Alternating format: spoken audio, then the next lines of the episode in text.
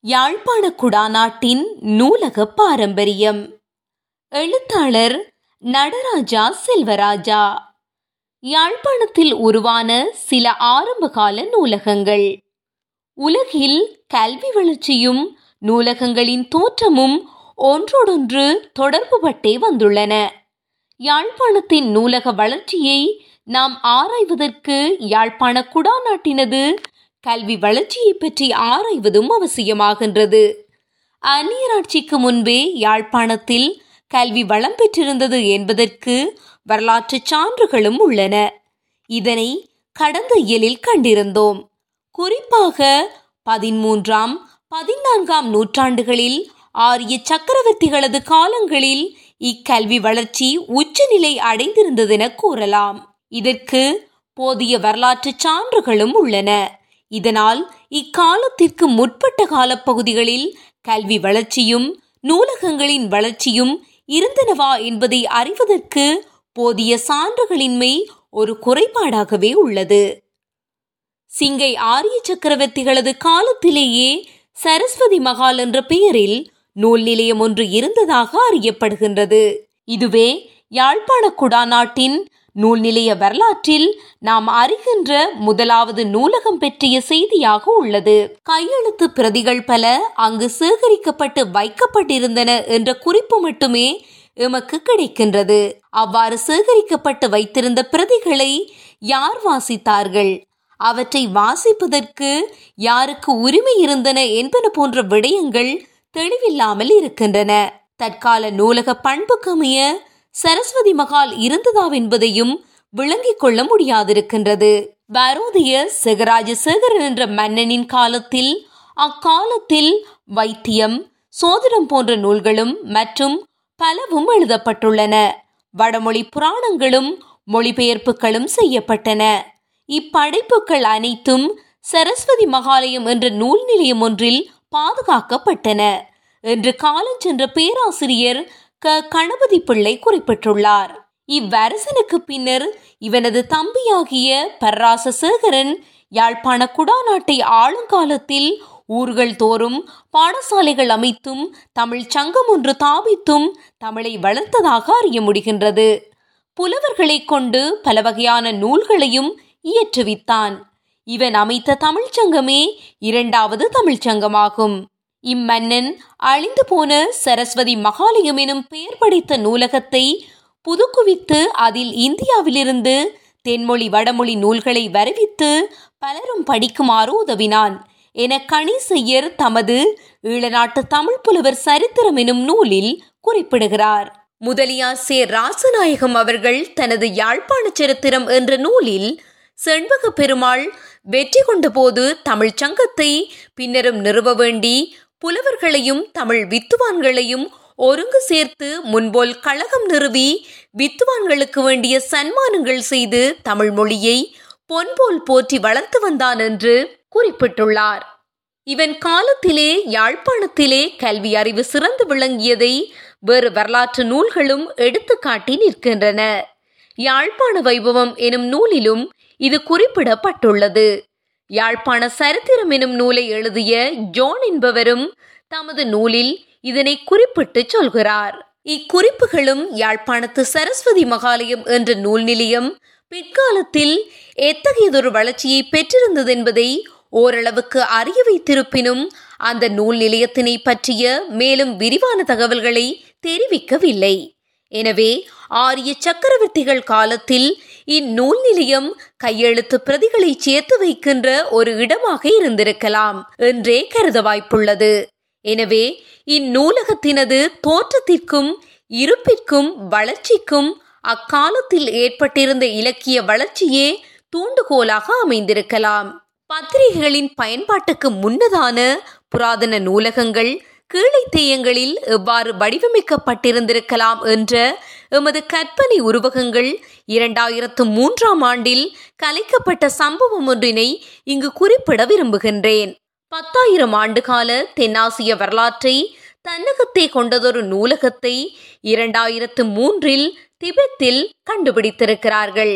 காகிதம் கண்டறியப்படாத ஒரு காலத்திலேயே அதனை எதிரிகளிடமிருந்து பாதுகாத்து அழிவிலிருந்து ஆவண பொக்கிஷத்தை பேணும் பொருட்டு திபெத்தில் ஒரு மடாலயத்தில் எண்பத்து நான்காயிரம் அரிய ஏட்டுச்சுவடிகளுடன் உருமறைப்பு செய்து வைத்திருந்த நூலகம் ஒன்றே இரண்டாயிரத்து மூன்றில் திபெத்தில் ஒரு புராதன மடாலயத்தில் அங்கு வாழும் பௌத்த மத துறவிகளால் தற்செயலாக கண்டறியப்பட்டிருக்கிறது.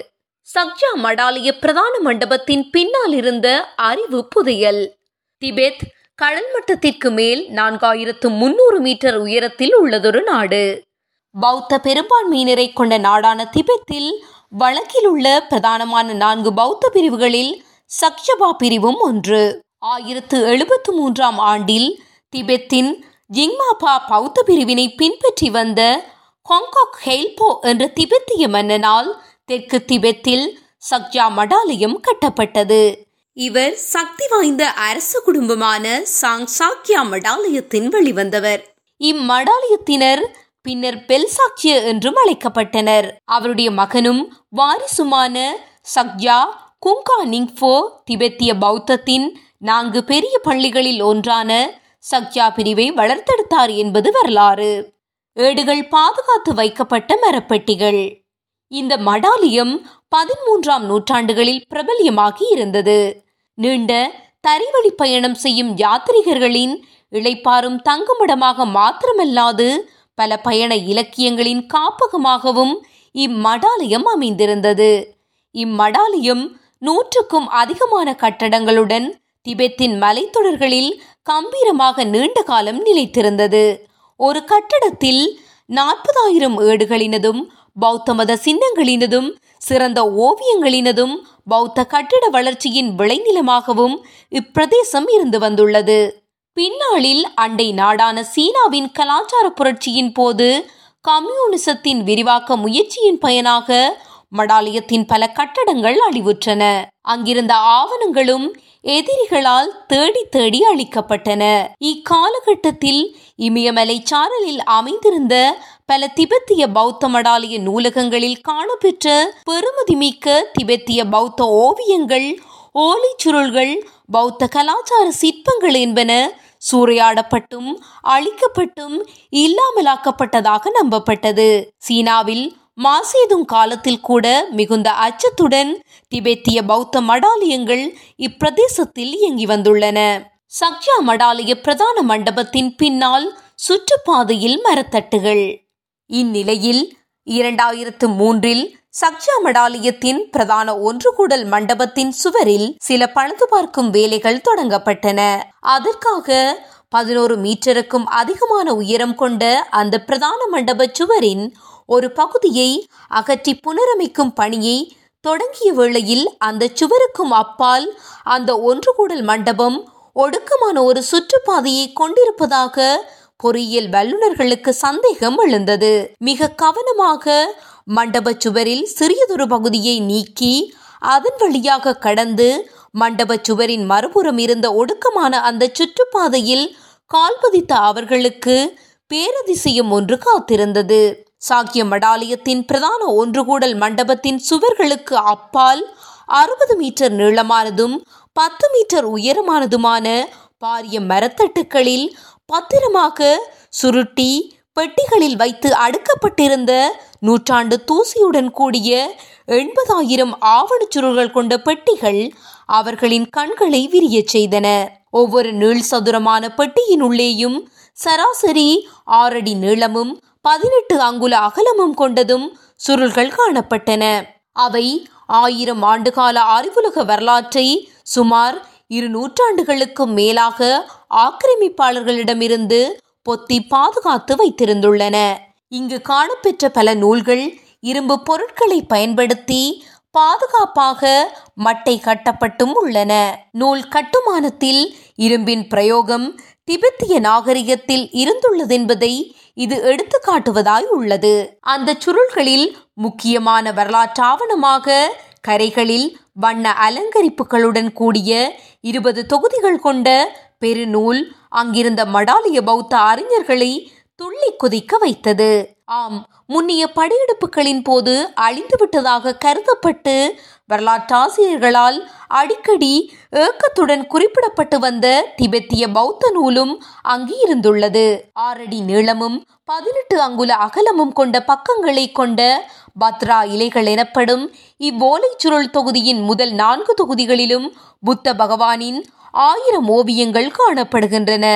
இத்தொகுதிகளில் அடங்கியுள்ள நூல்களின் ஒவ்வொரு பக்கத்தினதும் கரைகள் மிக அழகான வர்ண அலங்கரிப்புகளுடனோ தங்க முலாம் பூசப்பட்டவையாகவோ காணப்பட்டுள்ளன. பதினோரு மீட்டர் உயரம் கொண்ட புத்தக ராக்கைகள் ஒருபுறம் மடாலய பிரதான மண்டபத்தின் புறச்சுவர்கள் மறுபுறமும் கொண்டதாக அமையும் சுற்றுப்பாதை. இங்கு கண்டறியப்பட்டுள்ள நூல்களும் பிற ஆவணங்களும் எமக்கு திபெத்திய மொழியில் மாத்திரமல்லாது சமஸ்கிருதம் மொங்கோலிய மொழி உள்ளிட்ட இந்திய மொழிகளிலும் எழுதப்பட்டிருக்கலாம் என்று கருதப்படுகின்றது. முழுமையான ஆய்வின் போது இன்னும் பல அதிசயங்களை நாம் எதிர்காலத்தில் சந்திக்கக்கூடும். கீழைத்தேய மருத்துவம் பௌத்த தத்துவம் திபெத்திய பயணிகளின் பயண குறிப்புகள் வரலாறு அளவியல் விலங்கு வேளாண்மை விவசாயம் என பல விடயங்கள் சார்ந்தும் இந்நூல்கள் எழுதப்பட்டுள்ளன.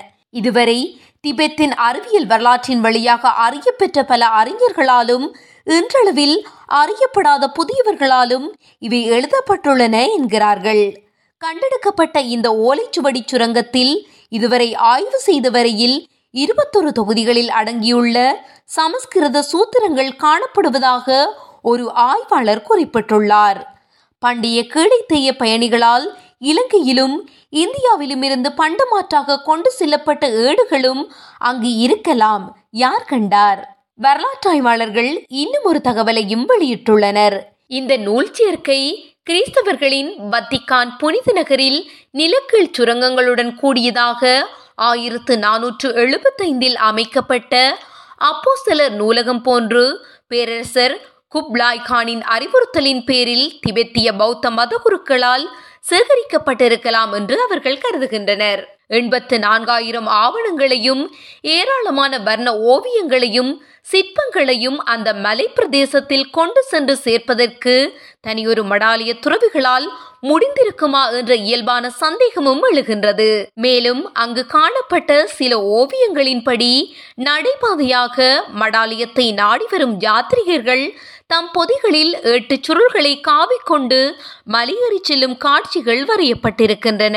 இரண்டாயிரத்து மூன்றில் சாட்சிய பிரதான ஒன்றுகூடல் மண்டபத்தின் பின்னால் கண்டறியப்பட்ட இந்த முதுசொம் நீண்ட காலம் வெளியுலகிற்கு தெரியப்படுத்தப்படவில்லை.